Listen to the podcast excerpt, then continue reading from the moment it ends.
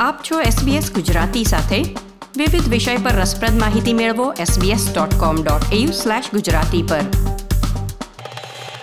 ઓસ્ટ્રેલિયામાં નાણાકીય સેવા સાથે સંકળાયેલી મહિલાઓને વિમેન ઇન ફાઇનાન્સ એવોર્ડ્સથી નવાજવામાં આવે છે.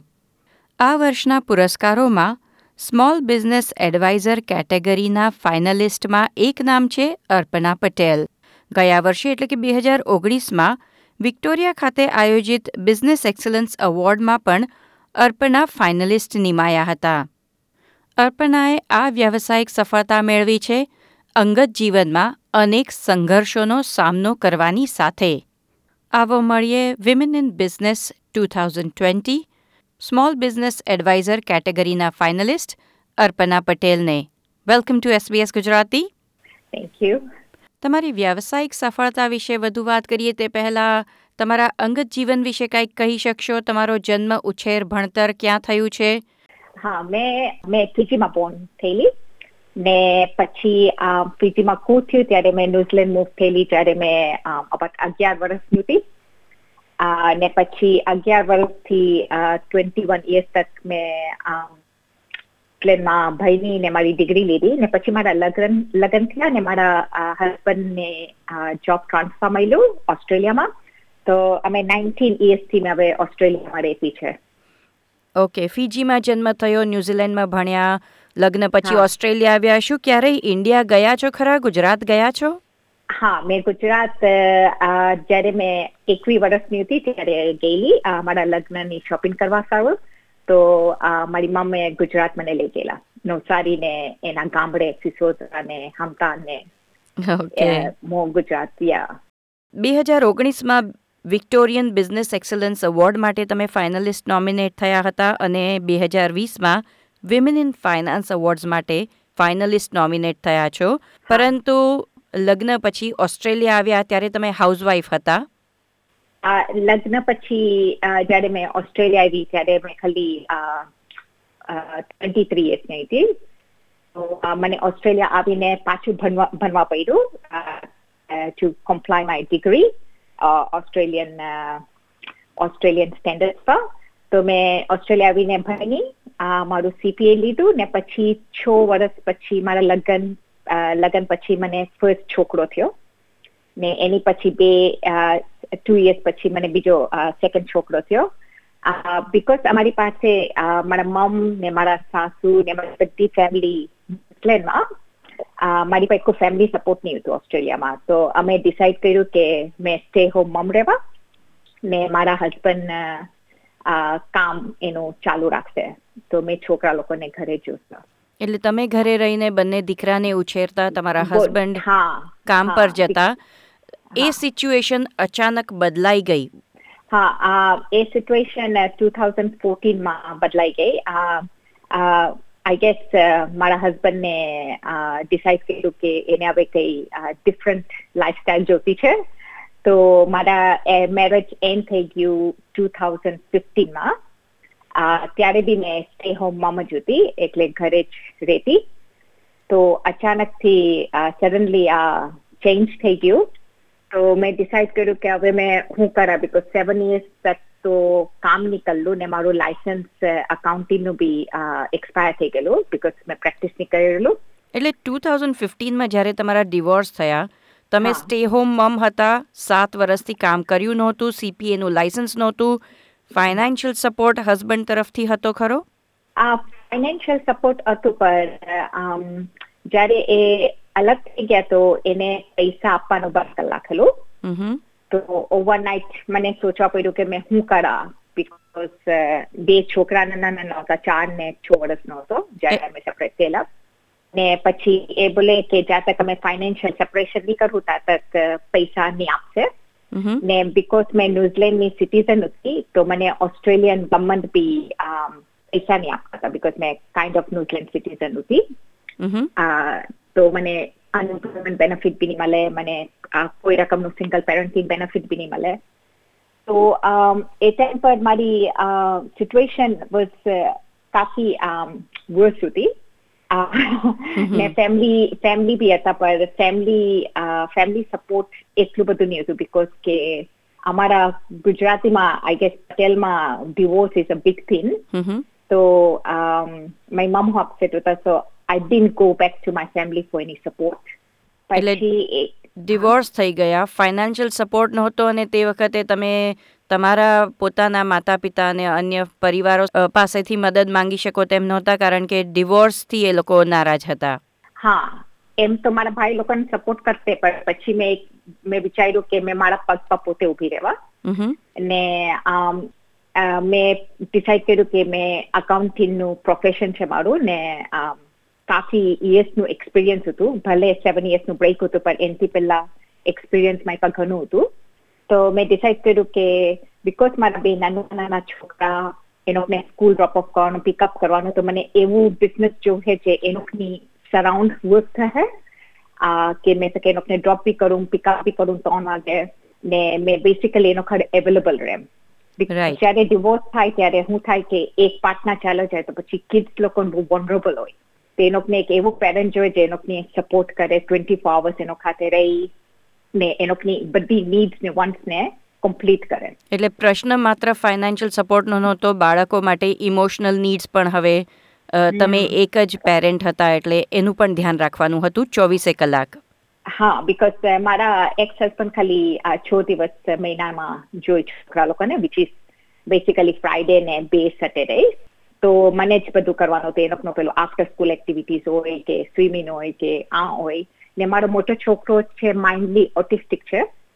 તો એને થેરપી સેશન્સ પર લઈ જવાનું એનું શેડ્યુલ્સ પ્રિપેર કરવાનું. તો એક રકમથી મેં વિચાર્યું કે અગર મેં બહાર કામ કરા તો સિટી જવાનું પાછું એનો ઓવર ટાઈમ માંગે એ બધું મારી પાસે એટલું બધું ફ્લેક્સિબિલિટી નહીં હતી એટલે તમે જે સિચ્યુએશન ડિસ્ક્રાઇબ કરો છો એ સ્પેશિયલ નીડ્સ બાળક સાથે તો ખૂબ જ અઘરી થઈ ગઈ હશે કારણ કે એમની અલગ વસ્તુઓ સાચવવી પડે અને એક્સ્ટ્રા સપોર્ટ અને હેલ્પ તમારે વ્યવસ્થા કરવાની હશે. ધેટ્સ. So um, uh, એને થેરપી સેશન લઈ જવાની એવરી ફોર્થ નાઇટ પછી જે થેરપીમાં એ શીખો એ જે લર્ન કરે તે બધું મને ઇમ્પ્લિમેન્ટ કરવાનું ડેઇલી લાઈફમાં હો. તો એની એનું કામ વધારે હોય બીકોઝ કે તમને શેડ્યુલ બનાવવા પડે પછી તમને કોન્સ્ટન્ટલી એને રિમાઇન્ડ કરવા પડે. પછી એના પેલા જે થેરપી લોકો જે વર્ડ્સ યુઝ કરે તે સેમ વર્ડ્સ આપણને છોકરા માટે યુઝ કરવા પડે કે અન્ડરસ્ટેન્ડ કરે. ને પછી સ્કૂલમાં બી ચેલેન્જીસ હોય સ્પેશિયલ નીડ્સ ચાઇલ્ડને તો મને સ્કૂલ બી ઘણી વખતે અટેન્ડ કરવા પડે. અમારો મોટો છોકરો સ્પેશિયલ નીડ સ્કૂલમાં નહીં નોર્મલ સ્કૂલમાં જતો. ને નલ્લો હો. એટલે સેમ સ્કૂલ જ જાય પણ બે. વર્ષનો ફરક છે. એ પણ મોટો છે બીકોઝ એ સ્પેશિયલ નીડ્સ માની શકે છે બીકોઝ કે એ એકલો ઓટિસ્ટિક નથી સો માઇલ્ડ છે. તેને મેઇન સ્ટ્રીમ સ્કૂલમાં જવા પડે. તો મને મેઇન સ્ટ્રીમ સ્કૂલને બી સપોર્ટ કરવા પડે. બેસિકલી મને ટૂલ્સ આપવા પડે જે થેરપી સેશન્સમાં મેં શીખેલા હોય. તે બધું બનાવીને એ લોકોને આપવા પડે ટીચરને કે ટીચરને શકે સપોર્ટ મળે. મારા છોકરાને શીખવવા હારું. આપણે વાત કરી રહ્યા છીએ આ વર્ષના એટલે કે બે હજાર વીસના વિમેન ઇન ફાઇનાન્સ એવોર્ડમાં સ્મોલ બિઝનેસ એડવાઇઝર કેટેગરીમાં ફાઇનલિસ્ટ નિમાયેલા અર્પણા પટેલ સાથે. અર્પણા તમારા ડિવોર્સ પછી તમારા બંને બાળકોને એકલે હાથે ઉછેરવા તમે જ્યારે કામ શોધવાનું શરૂ કર્યું ત્યારે તમે ખાસ તમારા એ મોટા દીકરાને ઓટિઝમ છે, માઇલ્ડ ઓટિઝમ, એટલે એવું કામ શોધી રહ્યા હતા જે નવથી ત્રણમાં બાળકો સ્કૂલ હોય તે દરમિયાન તમે કરી શકો. કોઈ પાર્ટ ટાઈમ નોકરી શોધવાને બદલે તમે પોતાનો બિઝનેસ શરૂ કરવાનો નિર્ણય શા માટે લીધો? હા બીકોઝ જે લેવલ પર મેં, જે લેવલ પર મેં જે અકાઉન્ટન્ટ હતી બેસિકલી અગર તમને સારું સેલરી જોઈએ તો તમને ઓવર ટાઈમ બી મૂકવા પડે. ને કોકો ટાઈમ સેટરડે સન્ડે કામ કરવા પડે બીકોઝ એકદમ ફાઇનાન્સ લેવલના ટોપ લેવલ પહોંચી મેં. તો મેં વિચાર્યું કે મારથી ઓવર ટાઈમ તો થશે નહીં. મારથી એક્સ્ટ્રા ટાઈમ તો થશે નહીં. જે છે તે આ નાઇન ટુ થ્રી ની વચ્ચે થશે. ને યુઝ્યુઅલી નાઇન ટુ થ્રી ની વચ્ચે શું થાય કે કોકો ટાઈમ સ્કૂલ વાળા બોલાવે મારા મોટા છોકરા સારું કે એને હવે આજે ફીલ નથી સારું થતું યા.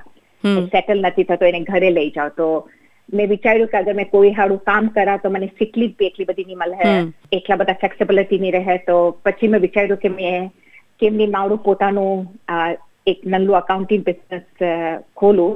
થી મને ખાલી જરાક બી સપોર્ટ મળે. એ ફાઈવ યર્સ અગો તો મેં વિચારેલું કે ખાલી you know thirty forty thousand બી તો એનો થઈ જાય કે મારા ઘરનો ખર્ચો નીકળે એટલું ફાઇન છે. તો મેં કપી વિચારેલું કે મેં અપસ્કેલ કરા મારા બિઝનેસ ને. મેં તો વિચારેલું કે નલ્લેથી ચાલુ કરું કે એક રકમથી મને ફ્લેક્સિબિલિટી બી મળે છોકરા લોકોને જોવાની ને બીજી આ બીજી તરફ આ યુ નો ઇન્કમ આવે એક રકમનું તમે માત્ર તમારા બાળકોનો તમારો ખર્ચો કાઢવા માટે એક નાનકડો અકાઉન્ટિંગ બિઝનેસ શરૂ કર્યો પણ ત્યાંથી બે હજાર વીસમાં તમે વિમેન ઇન ફાઇનાન્સ અવોર્ડ માટે નોમિનેટ થયા છો. That journey also must have been incredible કારણ કે કોઈ પણ નાનો બિઝનેસ ઓસ્ટ્રેલિયામાં શરૂ કરવો સહેલો નથી. What was that like running a small business it's running a small business is very difficult. Uh, Mhm. first two, three years તો તમે પ્રોફિટ નહીં બનાવે બિકોઝ તમારો રેન્ટ નો ખર્ચો હોય ને આ ખર્ચો હોય ને યુ નો બીજું બધું વસ્તુ હોય. Uh, તો મેં હું ડિસાઇડ કર્યું જ્યારે મેં ફર્સ્ટ ટાઈમ બિઝનેસ જ્યારે વિચાર્યું કે મેં મારું બિઝનેસ ચાલુ કરવાની છે આઈ કેમ અક્રોસ એક લોયા હી વોઝ કોમર્શિયલ લોયા હતો તો મેં એની હાથે કહ્યું કે કેમ આપણે પાર્ટનરશિપમાં જઈએ ને એક રકમથી એનો રેન્ટ બધું શેર થઈ જાય તો અમે ચાલુ કર્યું એને બી એનું લીગલ ફર્મ ચાલુ કર્યું મેં બી મારું અકાઉન્ટિંગ ફર્મ ચાલુ કર્યું સાથે મળીને વન યર મેં હાથે સાથે રહ્યા અને પછી મેં હંડ્રેડ પર્સન્ટ મારું બિઝનેસ લઈ લીધું ને એને હંડ્રેડ પર્સન્ટ એનું લઈ લીધું પણ હજુ બી અમે એક સાથે કામ કરીએ ને we share the cost of it but તમે ઇમેજિન શકે કરે જ્યારે તમારી પાસે પૈસા નહીં હોય to put money into the business it's very difficult to grow your business basically મને લોન બી નહીં મળતું હતું એકચ્યુઅલી લોન તો છોડો મને તો ક્રેડિટ કાર્ડ કોઈ નહીં આપતું હતું બીકોઝ મારું income was under fifteen thousand તો મને કોઈ ક્રેડિટ કાર્ડ બી નહીં આપતું હતું લોન તો એકદમ દૂરનું વિચારવું હતું કે મને લોન બી મળશે એ બે વર્ષમાં પીઆર થઈ ગઈ પછી મને ઓસ્ટ્રેલિયન ગવર્મેન્ટે ફેમિલી ટેક્સ બેનિફિટ આપી જેથી મારું ઘર ચાલતું હતું ને પછી જે બી મેં મારું ઇન્કમ અર્ન કરતી હતી મેં પાછી રીઇન્વેસ્ટ કરતી હતી બિઝનેસમાં જેને મેં જરા ગ્રો કરું પર આઈ ગેસ મેં જ્યારે ફર્સ્ટ ટાઈમ મારી બિઝનેસ સ્ટાર્ટ કરી તો મારી પાસે ખાલી ફિફ્ટી ડોલર બેંકમાં હતા ને ફિફ્ટી ડોલરથી મેં મારી આખી બિઝનેસ ચાલુ કરી મોસ્ટ ઓફ ધ ટાઈમ ઘણું ક્રેડિટમાં આવતી ઘણું લોન બિઝનેસ લોન બી અમારા માથા પર હતું પણ હવે ત્રણ વર્ષ ચાર વર્ષ પછી હવે you know we are loan free and yes so the challenges clients નહીં મળતા હતા પછી અમારી પાસે પૈસા નહીં હોતા ગૂગલમાં એડવર્ટાઇઝ કરવાનો બીકોઝ ગૂગલ ઇઝ કોસ્ટલી જેટલા ફ્રી મીડિયમ હતા લાઈક ફેસબુક યા રિફરલ યા પછી મેં કોઈ બીજા ફાઇનાન્શિયલ એડવાઇસર્સ સાથે પાર્ટનર થઈ કે they can refer from clients and I can refer back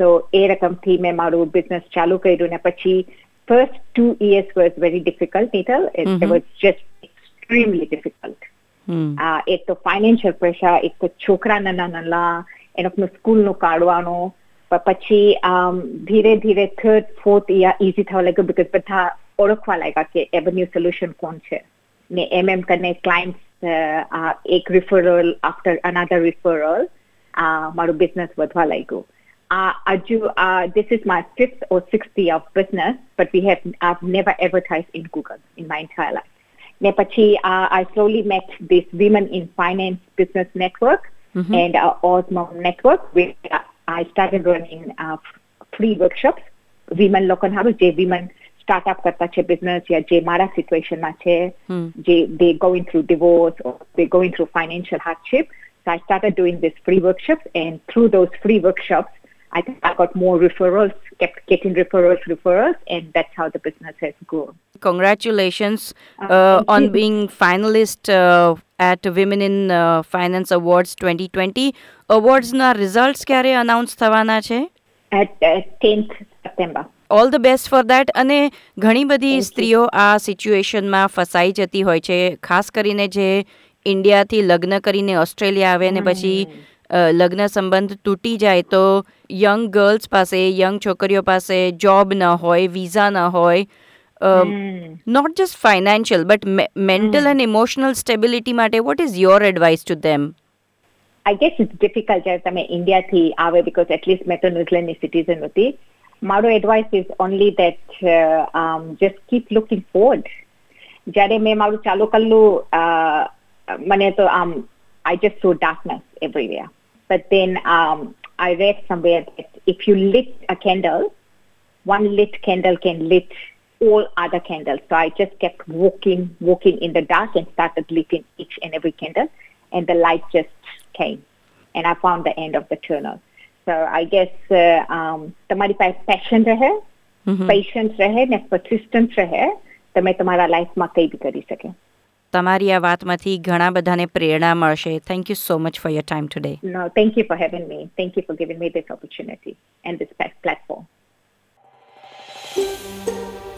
આ પ્રકારની વધુ માહિતી મેળવવા માંગો છો? અમને સાંભળી શકશો Apple podcast Google podcast Spotify કે જ્યાં પણ તમે તમારા પોડકાસ્ટ મેળવતા હોવ.